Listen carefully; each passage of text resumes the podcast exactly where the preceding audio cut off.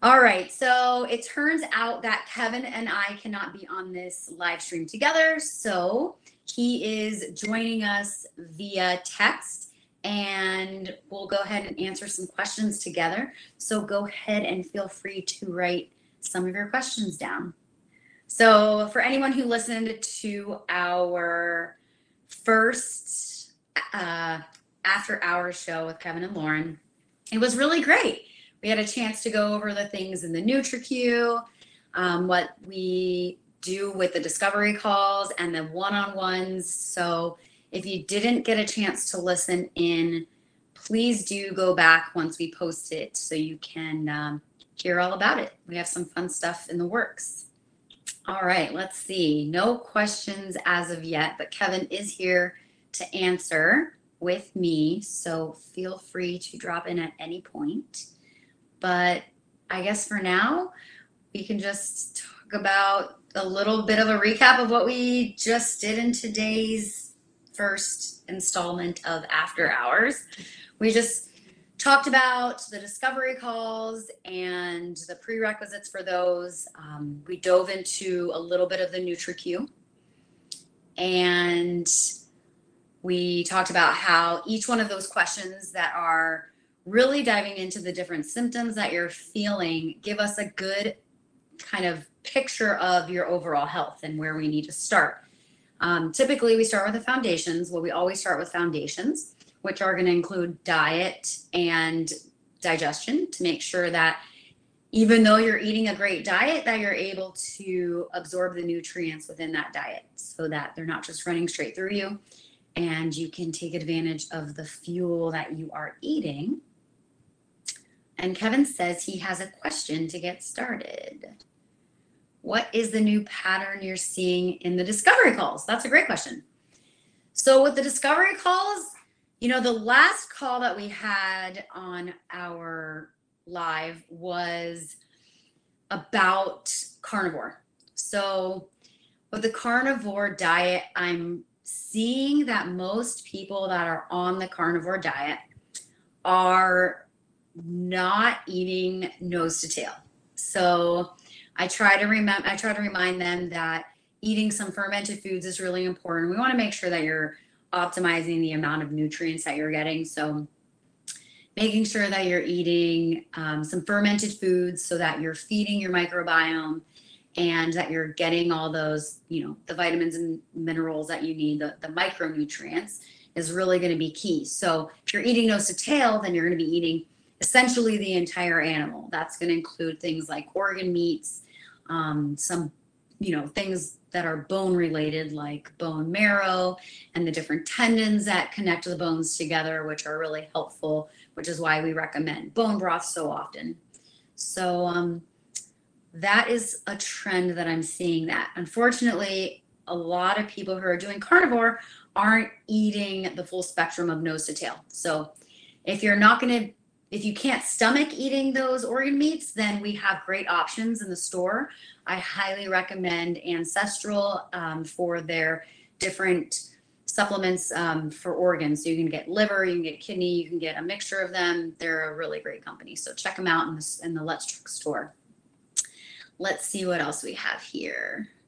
Oh, okay. Let's see. We have someone saying that they would love to do the NutriQ, but have multiple issues and too scared to do it. Don't be scared to do the NutriQ.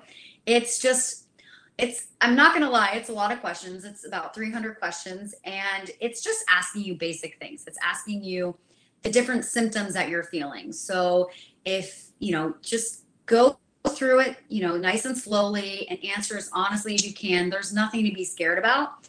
It's really just going to show us an overall kind of health picture of where we need to work on. So what happens after you take the NutriQ is it I get a beautiful um it's like a bar graph that shows us where your priorities lie. So priorities meaning that you just have to work more on certain things than others.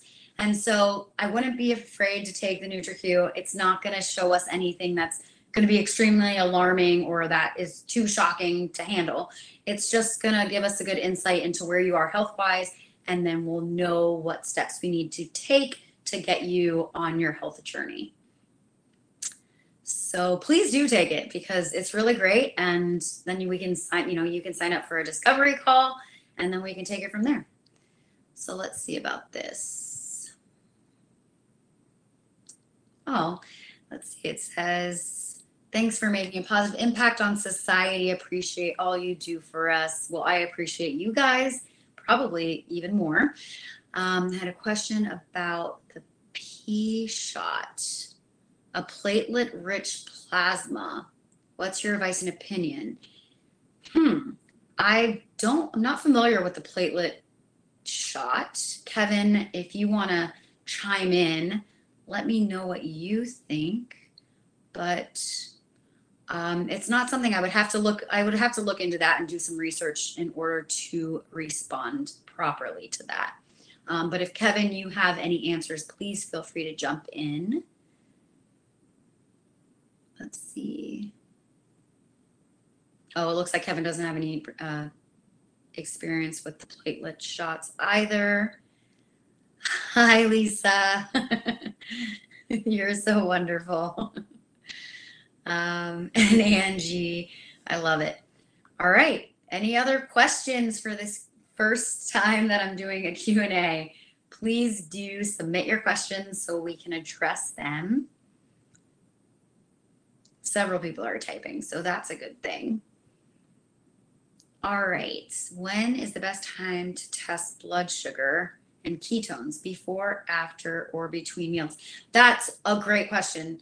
And just so everyone knows, if you are okay, wait, you're asking for okay, sugar and ketones. So for sugar, you're always going to have a spike in um, blood sugar in the mornings because that's when cortisol is surging and really just waking you up. So cortisol is a hormone that really stimulates the release, the creation and release of glucose, so sugar for the blood, so that it can give you some energy. So in the mornings, um, your readings are always going to be a little higher um, for glucose, and for ketones are probably going to be a little lower because you haven't eaten anything yet. Um, but in terms of when it's best to test, I would say give yourself maybe 20 30 minutes after a meal to get a true reading of what that meal um, how that meal is affecting you. And kevin if you have any advice here i'd love to hear it as well.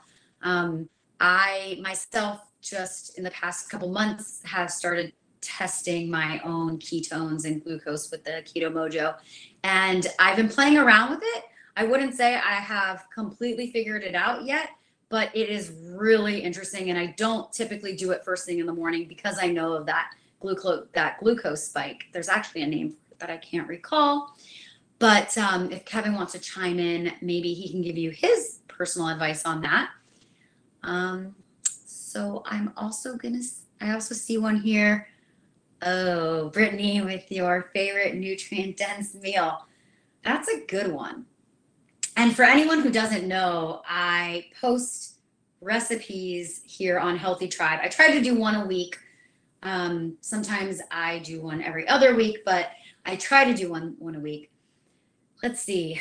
I'm a foodie, so asking me a question about my favorite meal is is a difficult one for me because I love food. But I'd say, I mean, I'm a macros person, so I really try to make sure that I have a good um, ratio of macros on my plate. So um, low in carbs. Um, typically, my vegetables are going to be anywhere from like uh, I like zucchini and broccoli and Brussels sprouts and cauliflower and stuff like that.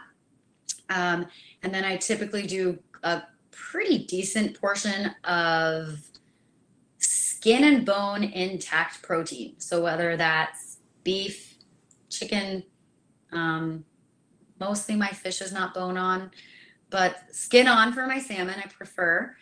So I'd say that's a tough question, but I really do like my grandmother's recipe. I'm Cuban.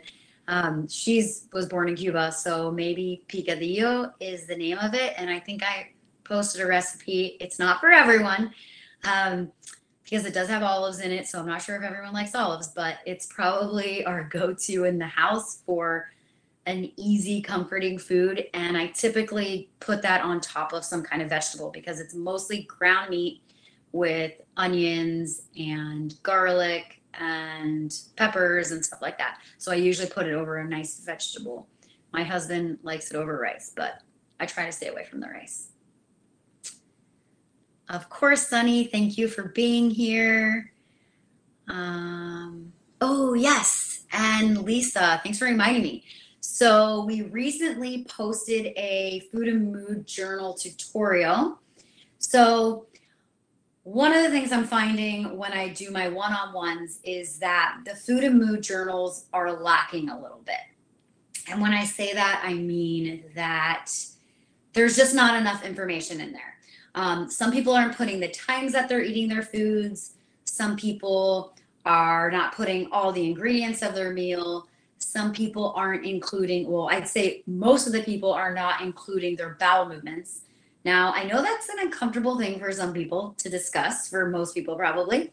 But when you're working with someone like me or Kevin, you know, a, you know, a nutritionist of any sort, that's going to be a critical component. We really want to know how you're feeling after you eat certain things because it paints a larger picture of how your body's reacting to it. So if you're eating, say, bacon or breakfast sausage in the morning with some eggs and you find that you have to run to the bathroom, then you're, you know, the my initial thought is maybe you're not digesting your fats properly because that's a pretty high fat, you know, meal and so we want to make sure that we're addressing your digestion when it comes specifically to fats. So making sure that you fill out the, the food and mood journal properly is going to be critical. So what we did was we created a video tutorial. This can be found on the Let's Truck website. Um, there's a section under lessons with Lauren where you can find it. And then it's also under work with us when you're signing up for the one-on-one sessions. So go check it out. It's kind of long, but it walks you through how exactly to keep the food journal, the food and mood journal in practice better. So go ahead and check that out because that's going to be critical for us working together on the one-on-ones. Let's see.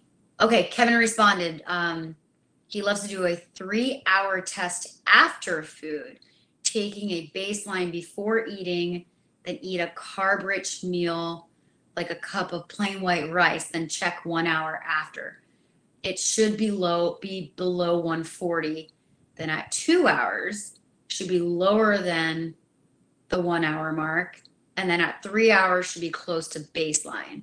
It tells you how our body is handling sugar overall. I have not done this, and I'm actually going to screenshot it because I think it's a very good test and I'd like to share it with more people as well as do it myself. Um, Lisa asked, do chicharrones count for dinner, skin and fat? it doesn't count as a complete meal, but I love them as a snack. Um, but I would definitely add some other things to that. So um, not a not a complete meal. Let's see. Oh, and Angie posted a link to the recipes here. So go check them out.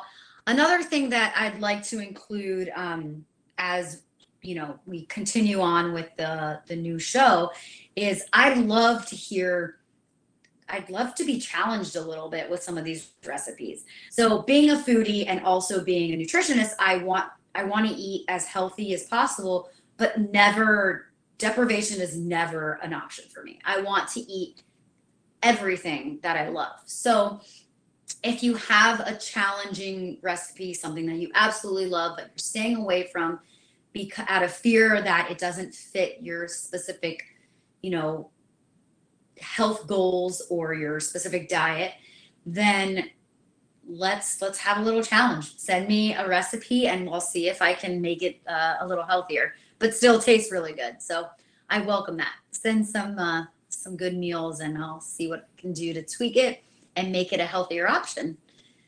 Let's see. Is the NutriQ Yes, the NutriQ you can fill out on the computer. Um, yes, you don't have to worry about writing it by hand. It's all done on a computer. It's it's it's a multiple choice. I'm pretty sure it asks you like a severity level. So it's very very simple. Do not be afraid to take it. Please do take it. Um, let's see. The carbs and meats are veggies. Are they subtracted from the 15 or 20 a day? Oh, thank you. I'm, you're doing a fine job today. Thank you. Okay, so let's see. So the carbs and meats are veggies. Are you trying to say, are the carbs in the meats and veggies?